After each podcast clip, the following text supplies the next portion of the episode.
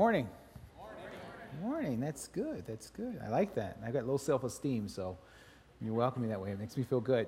As Pastor R said, I'm Roland Warren. I'm a president and C E O of CareNet, which is a not the local uh, office in Frederick, but the national office, which is in Virginia. I'm delighted to uh, speak with you today. And first, I want to say Happy Father's Day to all the fathers. It's a great day to be a father, and uh, I am a member of that uh, fraternity, so it's uh, it's always good that they celebrate us during the day. Amen? Amen. Amen. Now, as you know, we've been talking about uh, We Mission, and Uh, Certainly, since it's Father's Day, of course, I wanted to sort of integrate um, the fatherhood message into the We Mission theme.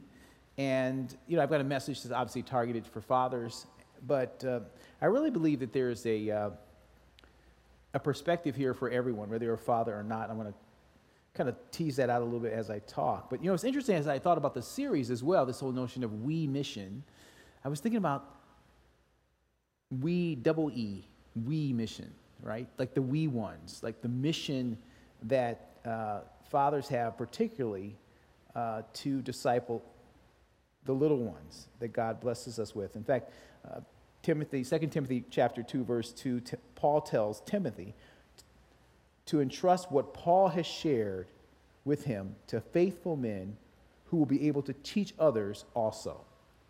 Faithful men who will be able to teach others also. That sounds a lot like fatherhood to me. So as I share today, I want you to keep that perspective in mind. So let's get started. So if you have your Bibles, if you can turn them to Mark chapter ten, verse forty-nine to fifty-two. It's the story of the blind beggar. I'll read this for you. Then they came to Jericho. As Jesus and his disciples, together with a large crowd, were leaving the city, a blind man, Bartimaeus, that is, the son of Timaeus, was sitting by the roadside begging. When he heard that it was Jesus of Nazareth, he began to shout, "Jesus, son of David, have mercy on me."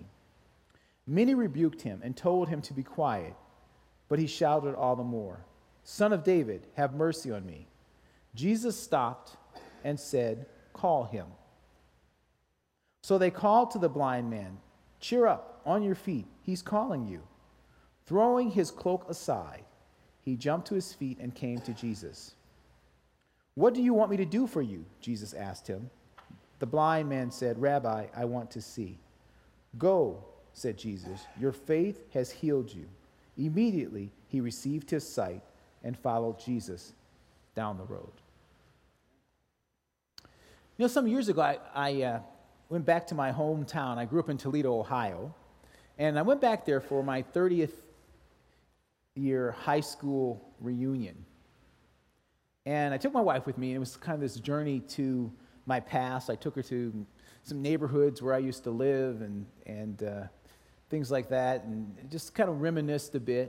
And um, it's kind of a very emotional time after thirty years, kind of getting back there. I, You know, I spent over a decade as president of National Fatherhood Initiative, and, and people often ask me, like, when did you start getting involved with this fatherhood work, and how did you get connected? And I always tell them it was when I was a six-year-old boy, and my mother left my father and moved herself and four kids, all under the age of eight, to a one-floor apartment in a tougher part of town. My older brother, Ronnie, and I uh, immediately started acting out. Um, you know, we... just got in so much trouble. I remember we used to go to school and get the free breakfast because we qualified for that economically. We'd get the free breakfast, and every good day starts with breakfast. And then we'd uh, we'd skip school. He was in fourth grade. I was in second grade. We'd steal money from my mother's purse or from the couch or where we could find it, and then we'd jump on the bus and we'd ride downtown, and we'd just hang out downtown all day. We were thick as thieves, my older brother and I. And, uh, you know, in an interesting way, he sort of became sort of a father for me in many ways, kind of a father figure. We were very close. You see, I went to four different grade schools by the time I was in fifth grade, so I never really made friends. It was just Ronnie and I. Well, about a year or so after uh, we'd moved into that one neighborhood, my mother was able to pull together enough money, and she moved us into a little better part of town. Uh, that first summer, she decided to take us to Las Vegas to visit my aunt and uncle and some cousins, and it was July. And, you know, Las Vegas gets very hot. I tell people often that, you know, there's hell, and then there's Las Vegas in July. It's crazy, crazy hot. So it was a house full of kids with seven of us, and they decided to drop us off at a public pool. In a typical fashion, my brother uh, and another kid soon got in trouble. And I remember splashing away in the pool, and my, my brother, you know, had been kind of asked to sit out, and he's sitting there on the platform around the pool. Uh, they are kind of dejected because the lifeguard had kind of told him he was running or doing something. I mean, we were just kind of wild kid in a lot of ways. And he was sitting there pretty dejected. Well, after a while, we decided to get something to eat. And so my cousin and I noticed that my brother was no longer sitting next to the pool. So we went down to the kiddie pool, and he wasn't there. And we went to the locker room. He wasn't there either. And as we were coming out of the locker room, we noticed a crowd gathering around the pool, and I heard someone say they found someone at the bottom of the pool. As I approached the platform, I could see that it was Ronnie, and he wasn't moving. The lifeguard tried to revive him, but it was too late. He was dead.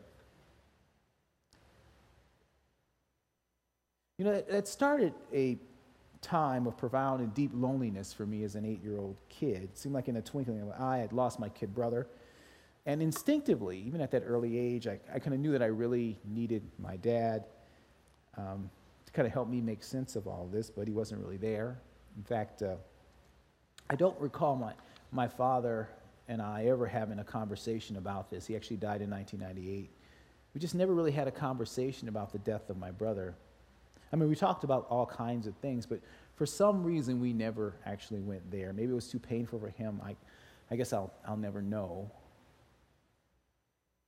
Well, anyway, during that trip back to my boyhood town, all this stuff starts rushing back, and all this stuff that I thought I had dealt with comes rushing back, and you know, the stuff that I thought no longer mattered. And uh, on the Sunday we were supposed to go, my wife and I got invited by one of my cousins to go attend his church, and so I didn't know where, where the church was, so I kind of put the address in the G P S, and we drive over there. And ironically, it turns out that the church is right across the street from that one-floor apartment. So we went in the church and sat in the back, and uh, as soon as I sat down, I looked at the at the front, and behind the the podium, there was this banner, and it said, "It's time for a new beginning. It's time for a new beginning." Time for a new beginning. So shortly thereafter, I came across this passage about Bartimaeus, and I realized that I was much like him. I still needed healing related to my past, related to my absent father, but unlike the beggar, I'd been unwilling to really call out to Jesus because there were so many forces, and just sort of the way that I'm wired a bit, to say, hey, you can handle this. Don't bother Jesus. You can handle this. And God showed me, sitting in that little church, that it was time for a new beginning. It's a time for a new beginning. And as I considered that, I also thought, gosh, when I started to think about the fatherhood issue and what's happening in our nation, it's time for a new beginning, especially for men and women who call God their heavenly Father. It's time for a new beginning when it comes to fatherhood. You see, today, one out of three kids live in homes absent their biological father. That's about twenty-five million kids. In the black community, it's two out of three. It's sort of the norm in the environment where I grew up. And the data shows that these kids are more at risk to use drugs, fail in school, become teen parents, end up in jail, more likely to be poor, experience behavioral problems in school. And as one who was raised by a single mother, I knew well and know well how difficult it can be for mothers and their children. It's time for a new beginning. And for us dads, those God entrusted to care for the wee ones here today, it's time for a new beginning, but also for sons and daughters here, it's time for a new beginning. For grandfathers and folks like that, it's time for a new beginning.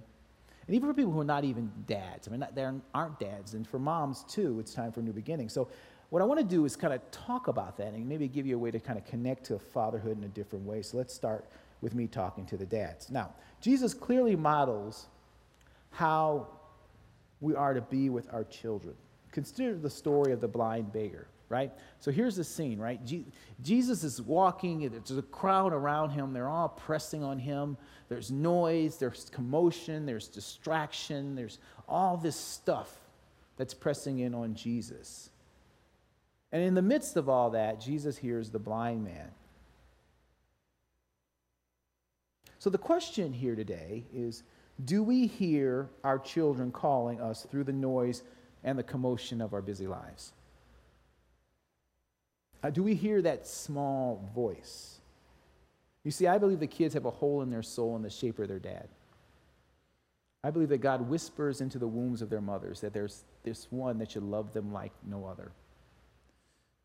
And that when a, a father is unable or unwilling to fill that hole, it can leave a wound that's not easily healed. And I know that because I'm a wounded soul. I suspect some of you may be too. And so the story of Bartimaeus is a challenge to us, you see, because of the vis- busyness of our lives and all the many distractions. You know, as dads, you know, sometimes we can be physically present, right, but emotionally and spiritually absent. And when we're physically present and emotionally and spiritually absent, it leaves a wound as well. But it also leaves an opening for the evil one. If you have your Bibles, you can turn to Matthew chapter three, verse sixteen and seventeen, and on to chapter four, verse one. It's the story of the baptism of Jesus. Let me read that for you. As soon as Jesus was baptized, he went up out of the water. At that moment, heaven was opened, and he saw the Spirit of God descending like a dove and lighting on him. And the voice from heaven said, "This is my Son, whom I love, with whom I am well pleased." And then going on to chapter four, verse one, then Jesus was led by the Spirit into the desert to be tempted by the devil. Now, you know, I read that passage many, many times. I've been a Christian for lots of years. And some years ago, it just struck me anew. You see, God gave me this insight. Affirmation before temptation. Affirmation before temptation. You see, Jesus was fully God and fully man, but God the Father knew that in his humanity, there was a power in a father's affirmation. And, you know, the timing of this affirmation was significant. First, Jesus was about to set out into the world on a mission, on a we mission, for which he came into the world. The words of affirmation actually confirmed his identity, his purpose, and his destiny. Second, Jesus was about to enter a time of tremendous temptation. Matthew chapter four, verse one says that he was going to be tempted by the devil. And as we know, he was tempted in three ways: lust of the flesh, or the desire to enjoy, lust of the eye, the desire to obtain, the pride of life, or the desire to accomplish. And as we know, Jesus faced all of these temptations and did not sin. You see, everything that Satan tried to use as temptations were imitations of the real thing, and were things that Jesus possessed already. He already had the true enjoyment through his relationship with God the Father. He, he obtained all that there was through his relationship with God the Father, and he was sure to accomplish his most important tasks, and the most important task of all creation, when he died on the cross and took on the sins of all humanity. You see, Jesus has a divine, had a divine clarity when he faced Satan's temptation. His Father had affirmed him, so he knew who he was, and he knew who he, whose he was. And when you know the real thing, no imitation will do. Now, my wife is a loves Coca-Cola. She doesn't drink as much of it now as she used to, but she loves Coca-Cola. And some years ago, they came out with the New Coke. Do you remember that? The New Coke. And you remember Coca-Cola's, their whole theme was like, it's the real thing, Coke is, right? The real thing. So when they came out with the New Coke, and they tried to tell people that the New Coke was the old Coke, what happened? Rejected it. Why? Because they had tasted the real thing, and they said the New Coke was not the real thing, and they rejected it. See, see when, you, when you have the real thing, no imitation will do. And so I started to think about all the children in the world, in our country, in our homes, who have never heard their father say, "This is my son," or "This is my daughter whom I love. With him or her, I am well pleased." Because there's one thing we know for sure, is that the tempter will come, right? No matter where you live, in one form or another, and he will seek to fill the hole in our children's souls, not with affirmation, but with, intimi- with uh, imitation, just like Satan tried to do with Jesus. You see, every hustler, pimp, drug dealer, anybody out there who seeks to encourage our children to sell their bodies, sell their souls, they understand this very, very well. But when our kids know whose they are and they know who they are, they won't settle for anything less than the real thing. And I heard about just a wonderful program that happened here in the church. There's a group of about twelve or so um, fathers and, and their boys ranging from the age of nine to twelve just finished something called Raising a Modern Day Knight, where the fathers and the sons participated in a Bible study, did homework together, and they had a celebration s- ceremony last weekend where each one of the sons was called out individually into the group of men, and their father spoke words of affirmation over them and called them into biblical fatherhood, to reject passivity, accept responsibility, lead courageously, and to invest internally, eternally rather. They knighted their sons and prayed over them, this group of men, fathers and this group of men. It was a powerful time. See, that's affirmation before temptation. And boys need this, but also girls need this too. As my wife reminded me, so many of you have college students that are about to go off, and I can tell you as someone who went to college, there's temptation aplenty there. Do your kids know whose they are, and do they know who they are? Because the tempter will come, for sure. So the question for us fathers is, are we listening, and do we have the ears to hear the way that Jesus had the ears to hear? Through the crowd. Because the other thing that we know for sure is that God expects fathers to do good things for their children. Matthew chapter seven, verse nine is a wonderful story of this. It's, it's Jesus, he's talking to a group which is clearly a group of fathers, and he, and he and he says, "Which of you, if your son asks for bread, will give him a stone? Or if he asks for a fish, will give him a snake? If If you then, though you are evil, know how to give good gifts to your children, how much more will your heavenly Father give good gifts to those who ask him?" You see, from God's perspective, all fathers, even fathers that do not know Christ and aren't Christians, are supposed to be a reflection of him. They're supposed to imitate his goodness. In fact, if, if this were not the case, this entire analogy that Jesus just laid out loses its meaning. You see, I believe that good fathers are an example of common grace, like the life-giving rain which falls on the righteous and the wicked alike. See, there's saving grace, but then there's common grace. And I believe that fathers, whether they're Christians or not, are an example of common grace. Examples of common grace. But there's more. You know, when you When you contemplate the symbolism that Jesus' example actually lays out for us clearly, there's a deeper meaning, especially for fathers. For example, consider that comparison of a stone versus bread.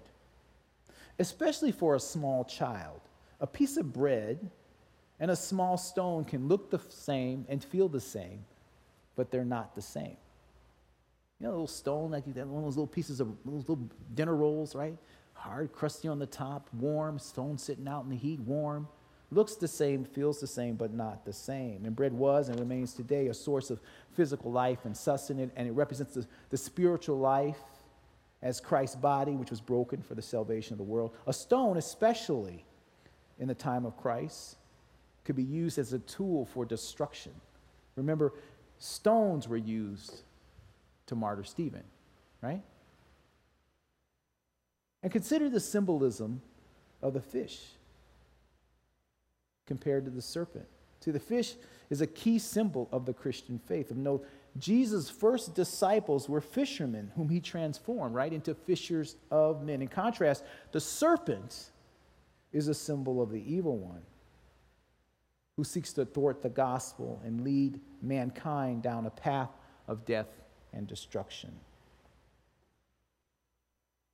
So what Jesus is saying in this passage is that fathers are called to make sure that their children have both physical life but also spiritual life. Godly fathers are supposed to provide a pathway and a connection to the saving grace, because when they give their children good gifts, it makes it easier for their children to connect to the Heavenly Father, who's going to give the best gift of all, which is his son who died on the cross for their sins. You know, my wife uh, told me a story some years ago about a friend of hers. Um, she'd met at work, and this woman was, wasn't a Christian, and uh, they'd share lunch together every now and then. And she told me of an occasion where she and her friend went out to get lunch and got their lunch, and they're outside, and uh, my wife asked if she can pray, and my wife is one of these folks that when she prays, she prays for everything. And so, you know, mosquitoes are God's beloved bloodsuckers. You know, she just, the ducks and the birds and the flowers and everything got prayed for. So she starts off this prayer, "Dear Heavenly Father," and then she prays for all these things. And then when she finishes, she's looking up at the her friend, and her friend has this strange look on her face. And my wife thinks, "Oh, I must have said something that offended her." I mean, the whole deal is that my prayer did offend you. The woman says, "No, no, no, your prayer was beautiful. I just could never say that because my father was such a," insert explicative. See, because she had an earthly father that wasn't reflecting goodness, it was a stumbling block for her to see her heavenly father in the right way. That's why I tell people all the time, like people, like, this fatherhood issue is so important. It's so critical. Why do you think every single movement out there has in its sights deconstructing the family? And in order to do that, it's about ripping fathers from families. Every movement, I won't go through the list of them, they all do. Why? Because they understand clearly that if fathers are dangerous, absent, abusive, neglectful, then that will create a stumbling block for children and others to connect to the notion of a loving Heavenly Father. And that's why for, uh, for us as fathers, we have to see that we're supposed to be an earthly reflection of a heavenly reality. An earthly reflection of a heavenly reality. It's a high calling. It's a high honor. Now, turning back to Bartimaeus, note that when Jesus called him, he left his cloak. Now, think about this for a second. He was a blind beggar. A blind beggar. And his cloak was all he had, probably. And he used his cloak for everything, right? It was his, it was his cover at night to keep him warm. He used it when he bathed. He probably collected his change and tied it up in his cloak. And when Jesus called him, in that passage, remember, it says, leaving his cloak behind. Leaving his cloak behind. Now, that's interesting, because he's a blind beggar. If you leave your cloak behind, what are the odds he's going to find that again? And plus, was the crowd going to help him? No, they were telling him, hey, shut up, don't bother Jesus. So he didn't have any friends there, but he left it behind. And you know, it's interesting, that was an amazing act of faith, because he knew, right, he knew that when he met Jesus, he wasn't going to be blind anymore. It's an amazing act of faith. Now, the reason I say that is because I think that that's also relevant to fathers, this act of faith. Because I suspect that um, there's some parenting situations that you have that are challenging. And you may be thinking, well, I can't reach my kids. You might be saying to yourself that you know, I don't understand their world. I mean, I can't break through. I mean, you know, they've got all, they've got chaos and distraction. I mean, there's music, there's iPads, there's Snapchat, there's movies, there's culture, there's all these things. And I really want to encourage you today that you can break through. But in order to break through, you're going to have to have ears like Jesus. You're going to have to have a willingness to enter the chaos sometimes that is their life. And you're going to have to have the view that fatherhood is not just a receiving ministry, but it's also a retrieving ministry. When you go and you enter into their lives. Now let me transition a little bit, and I want to talk to the sons and daughters, uh, the folks who are not parents here today, um, maybe, and uh, maybe the younger set a little bit. Because I think it's time for a new beginning there too. You know, Exodus chapter twenty, verse twelve, talks about the fifth commandment, and it, it is to honor your father and your mother. Now, I know this is not always easy to do. Going back to my own story, it was certainly hard for me at times to honor my father, certainly after he left. But it's interesting, God doesn't say honor your father if your father is a good father. Then you can honor him.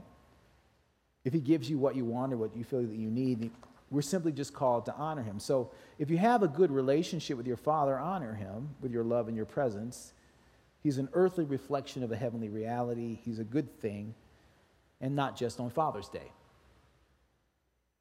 But if you don't have a good relationship with your father, this is where forgiveness and reconciliation come into the picture. For me, the way that I was able to honor my father, even after his passing, because he died in nineteen ninety-eight, was by forgiving him for what he did and what he did not do. If you've never tried it, I would highly recommend forgiveness. First, God expects and commands it from us. But it's also a very freeing experience. God, you know, so God removes an enormous burden. He removed an enormous burden from my heart and from my soul when I forgave, and will from yours as well. And the other thing which I realized was that the forgiveness is not really for him. It's actually for me, and it's actually for you. I heard someone say once that unforgiveness is like acid. It destroys whatever it's stored in. Unforgiveness is like acid. It destroys whatever it's stored in. And importantly, forgiveness is the first step towards reconciliation. So I would encourage you to take that first step today with your dad. And by the way, dads, there's also an implied command for us in the fifth commandment. It commands children to honor their fathers and their mothers. But it's always easier to honor someone who is honorable. Think about it, right?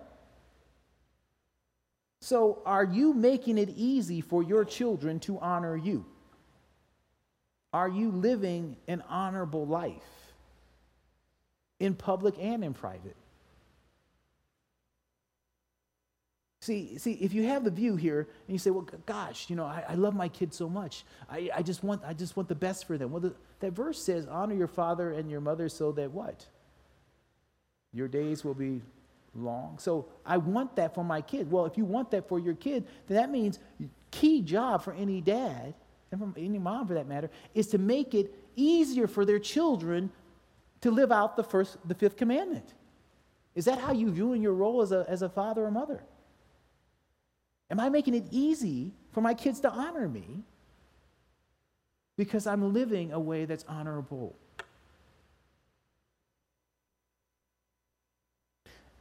The second thing I really want to say here today, and specifically for sons, and mainly young men, is there's a difference between becoming a man and becoming a father.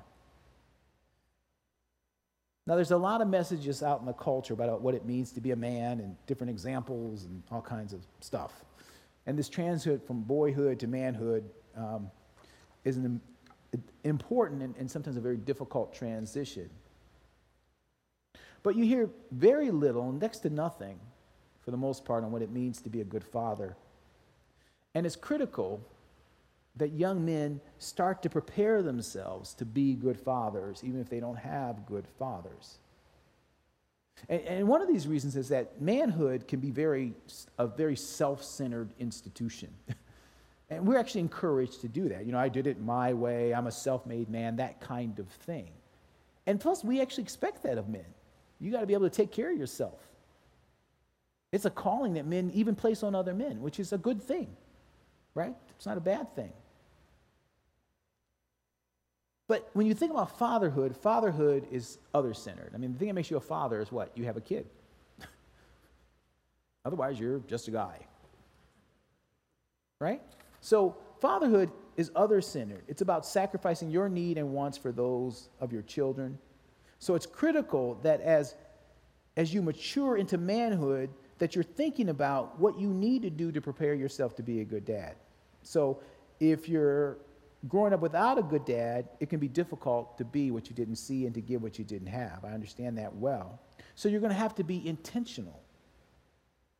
And if you want to, you know, shoot a better jump shot, what do you do? You get a coach, right? I want to be a rocket scientist. What do I do? I want to hang around with people who are rocket scientists. Well, if you want to be a good dad, what do you think has to happen? You need to find people who are good dads, and you need to model. And this is where moms come in, particularly single moms. This is where moms come in. They're so critical. You know, I didn't say this during the first service, but I, I tell you, you know, often I'll tell sing, single moms, I'll say, you know, what kind of father is your son going to be? Most of the time, he's never even been asked that, never even thought about it. But instinctively, a good one. He's going to be a good father. I say, really? Well, what kind of father does he have? Oh, he's a jerk. I say, okay, so what's being modeled? Jerkness. So why would you not expect your son to be? Well, I'm going to teach him to be a good father. Well, actually, no, you're going to teach him how to be a good single mother, which is exactly what he's not going to be. And by the way, the better job that you do as a single mother, the more you're teaching him that he doesn't have to be there, not that he does. You ever think about that? So if you don't want him to be what he's seeing, then you're going to have to do something different.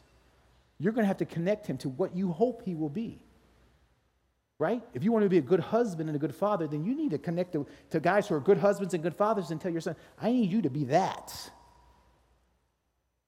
And by the way, that also applies to your daughter. If you don't want her to be a single mother, you need to be connecting her to women who are mothers and wives and helping her have that aspiration for that. Let me just transition and talk to grandfathers a little bit, and I guess maybe the empty nesters fall into this as well.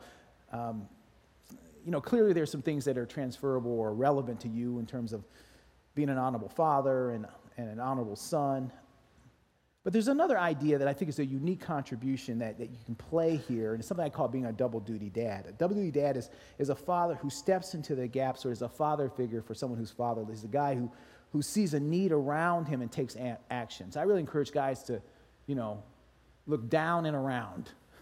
Look down and around into your own circle of influence, in your neighborhood, your church, your family, and step in and meet a need. So asking yourself, you know, are there, is there a child within my circle of influence, in your family, who needs a father's guidance?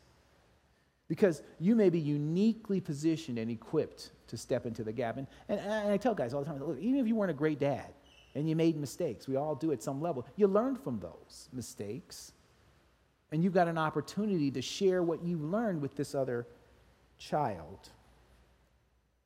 You've got something of value that you can add to the community and to families. Let me give you just a personal story that kind of illustrates this point.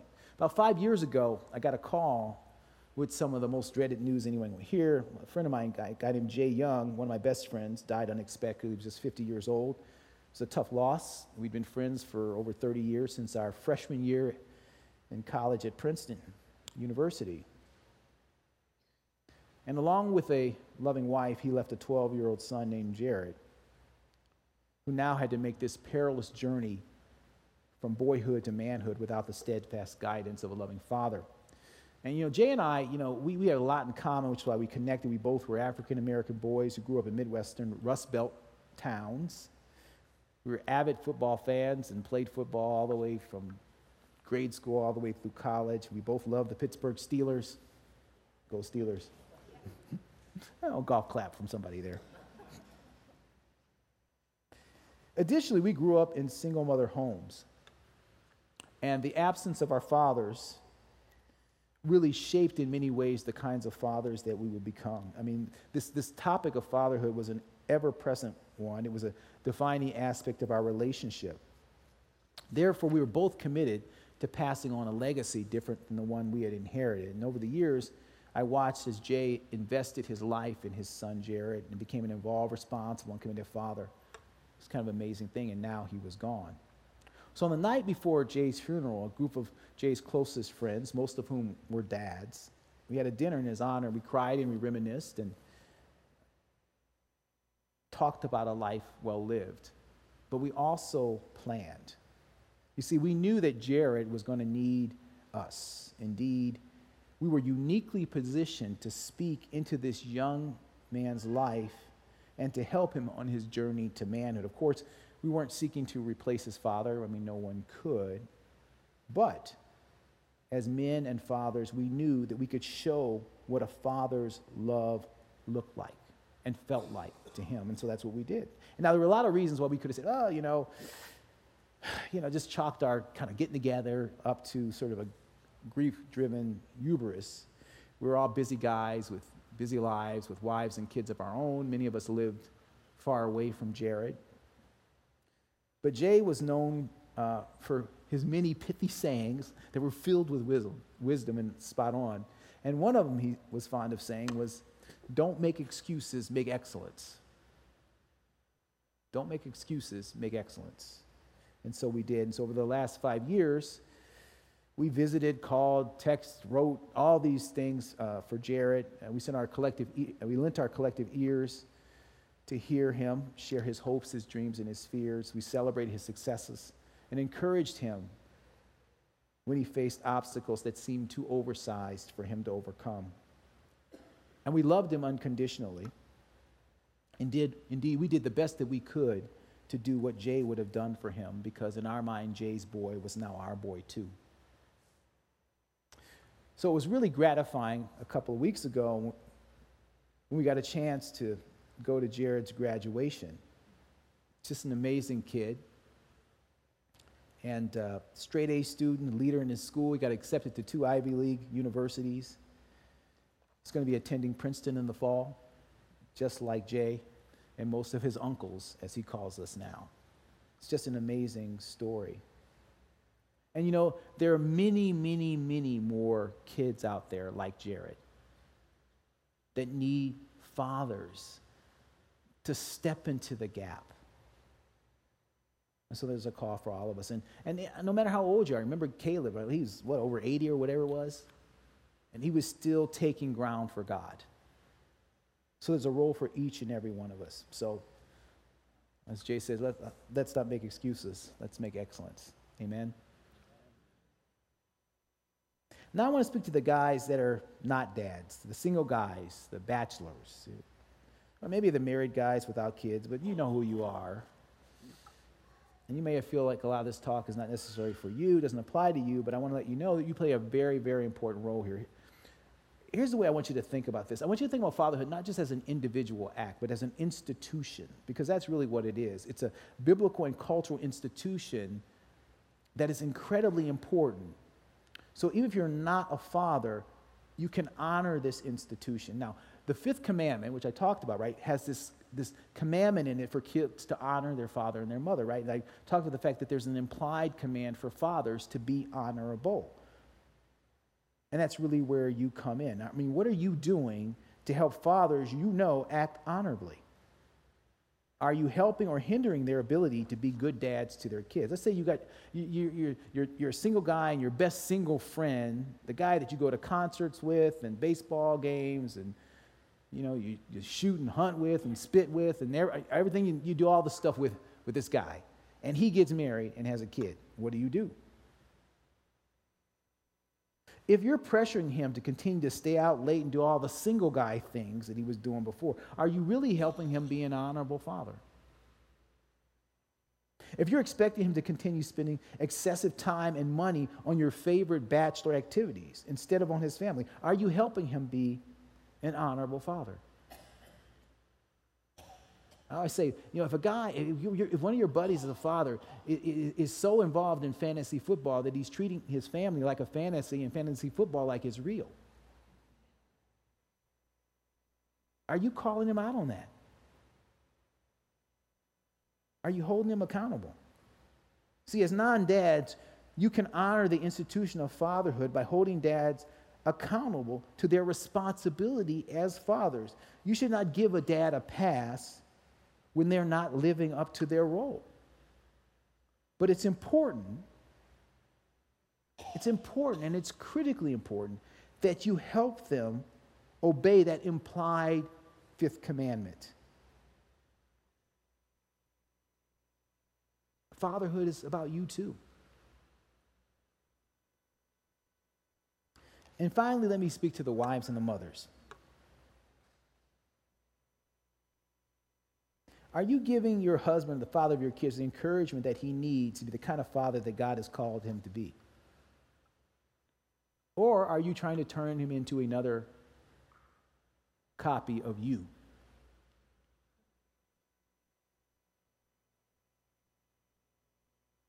Fathers are different. Fatherhood is different. Not better, different.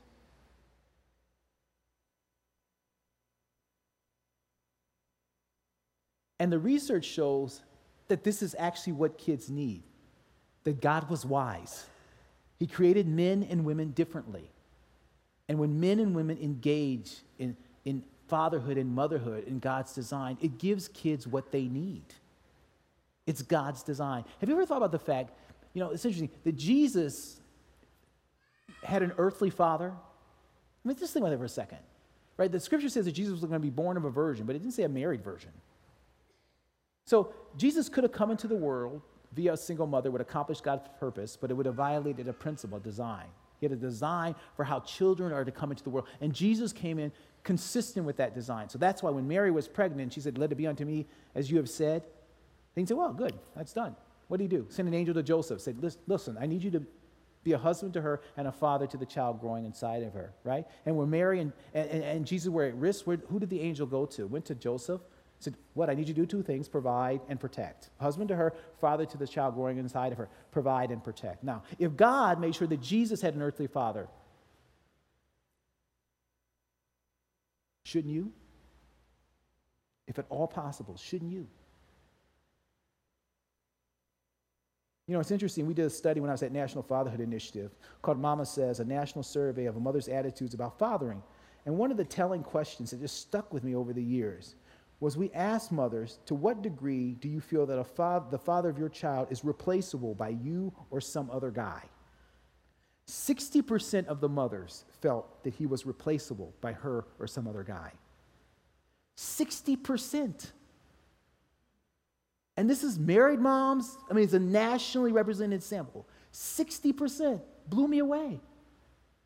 Now, if you really believe that, you're probably going to treat him that way.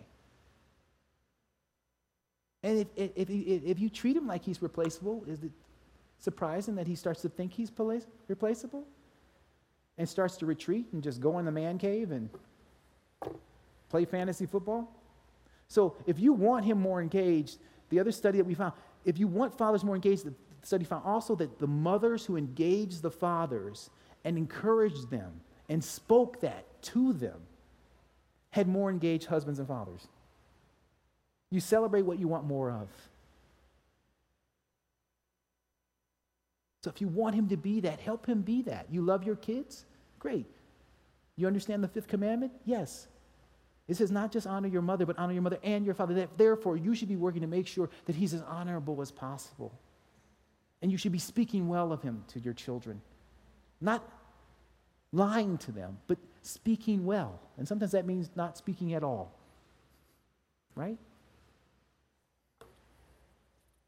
So let me close on this one last point.